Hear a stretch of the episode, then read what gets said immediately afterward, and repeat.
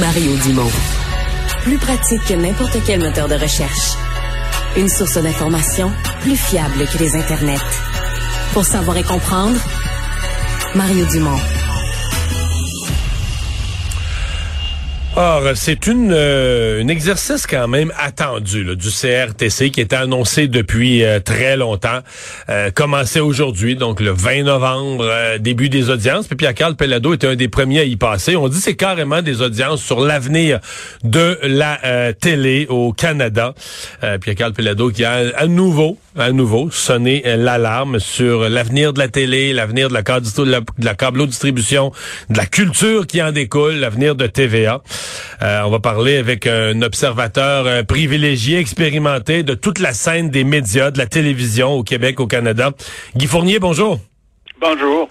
Ouais, euh, c'était une espèce de coup d'éclat qu'a fait Pierre-Carl Pellado en relisant un discours qu'il avait fait au même CRTC en juin 2011, il y a 12 ans.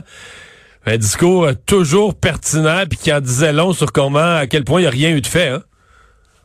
Oui, non, non, mais c'était, j'avoue, assez astucieux de la part de, la part de Pierre-Carl Pellado de rappeler euh, ce qu'il avait dit au Conseil euh, de, de Québécois à, l'époque, donc il y a une dizaine d'années, qui, qui, qui, s'est évidemment euh, produit, ce qu'il avait, dans un sens, prédit c'est ce qui est arrivé. Maintenant, il faut dire que Pierre-Carl n'a pas été le seul à prédire ça. C'est un petit peu un petit peu prévisible euh, au moment où ça s'est passé.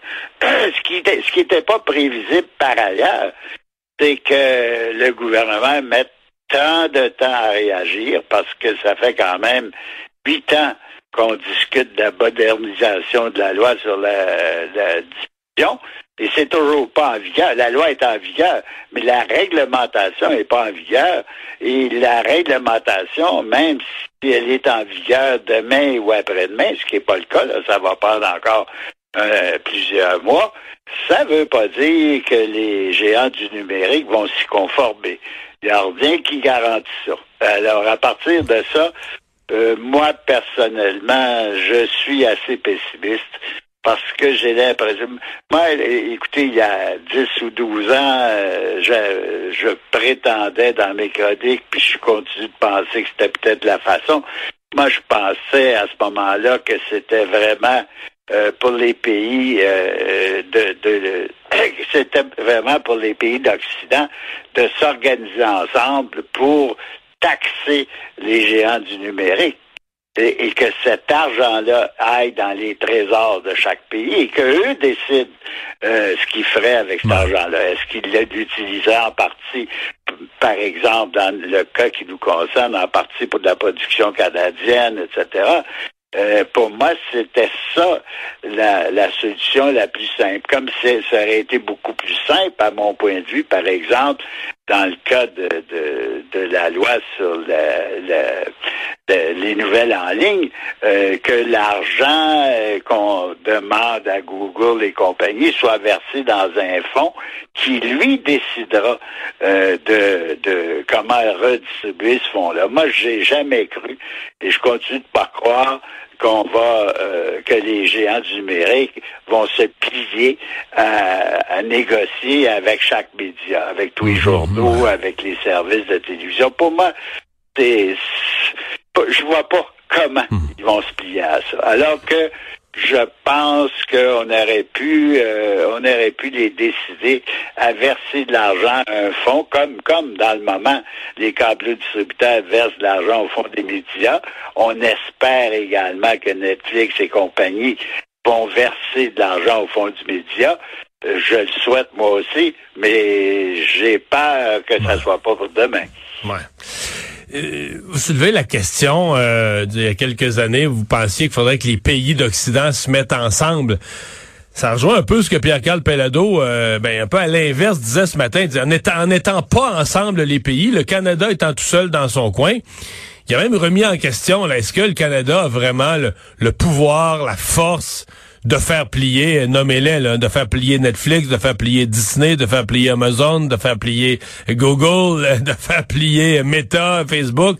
Il, a soulevé cette question-là. Est-ce que ces groupes sont rendus d'une certaine façon plus forts que les pays, plus forts que les États, en tout cas plus fort qu'un ben, pays comme le Canada tout seul. Là. Sûrement plus fort qu'un pays comme le Canada. c'est ça.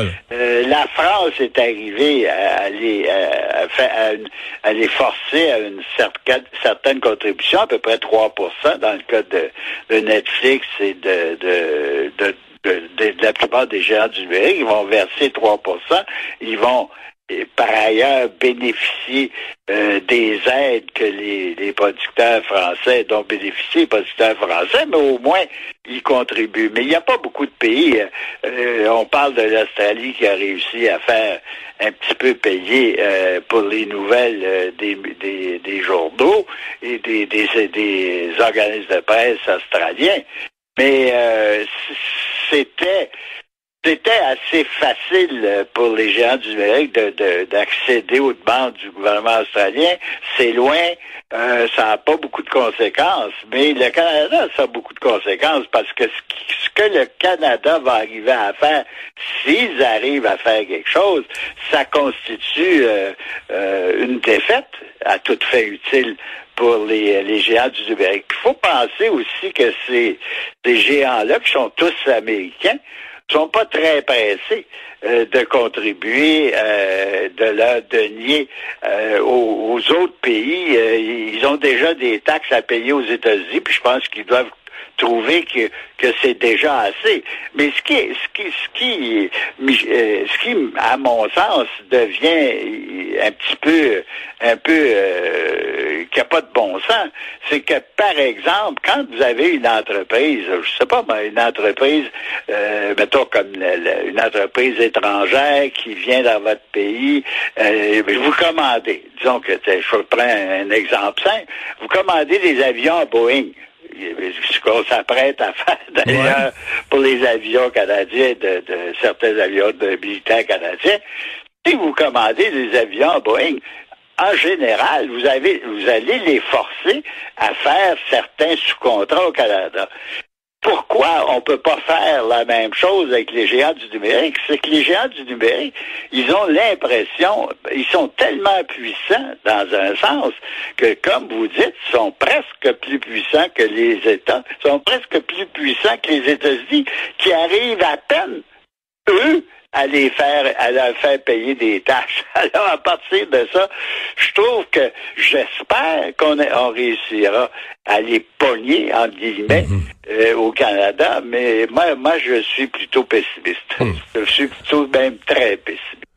Mais on s'entend que tout ça pour l'industrie culturelle, puis oublions l'industrie culturelle canadienne, mais pensons à l'industrie culturelle québécoise, il y a quelque chose d'inquiétant. ah, c'est dramatique. C'est pour, moi, c'est dramatique parce que si si on n'arrive pas à, soutirer un petit peu d'argent euh, des, des, de Netflix et compagnie pour la production d'œuvres canadiennes, euh, je ne sais pas exactement.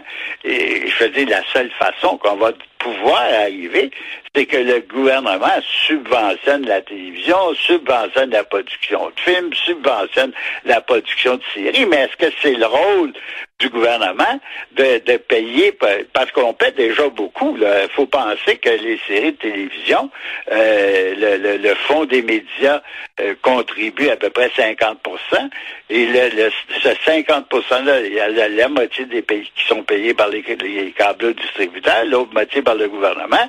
Ensuite, tu as un autre 25 qui est, qui est en crédit d'impôt.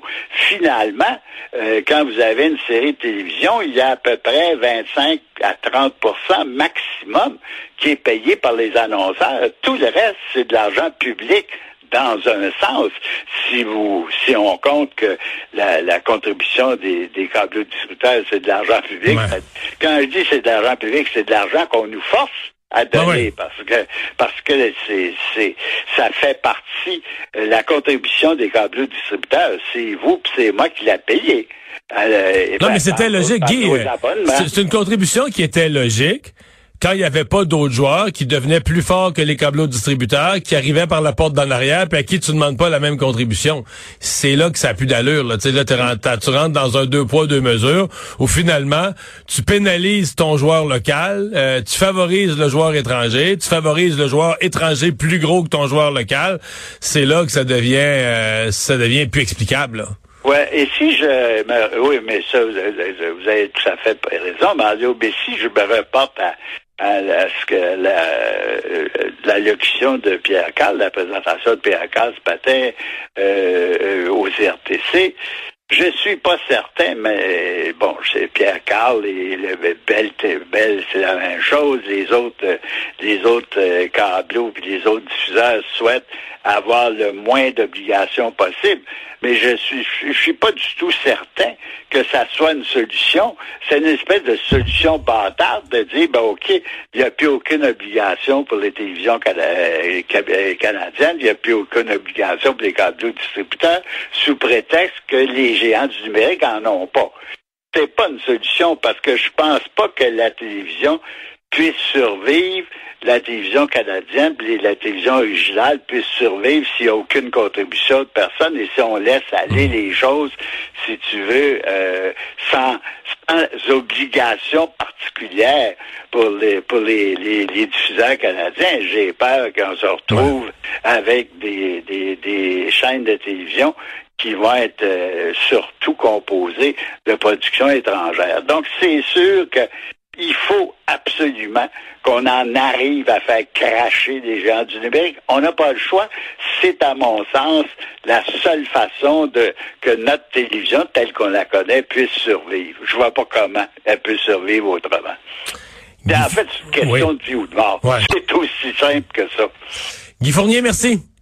Merci. Au revoir.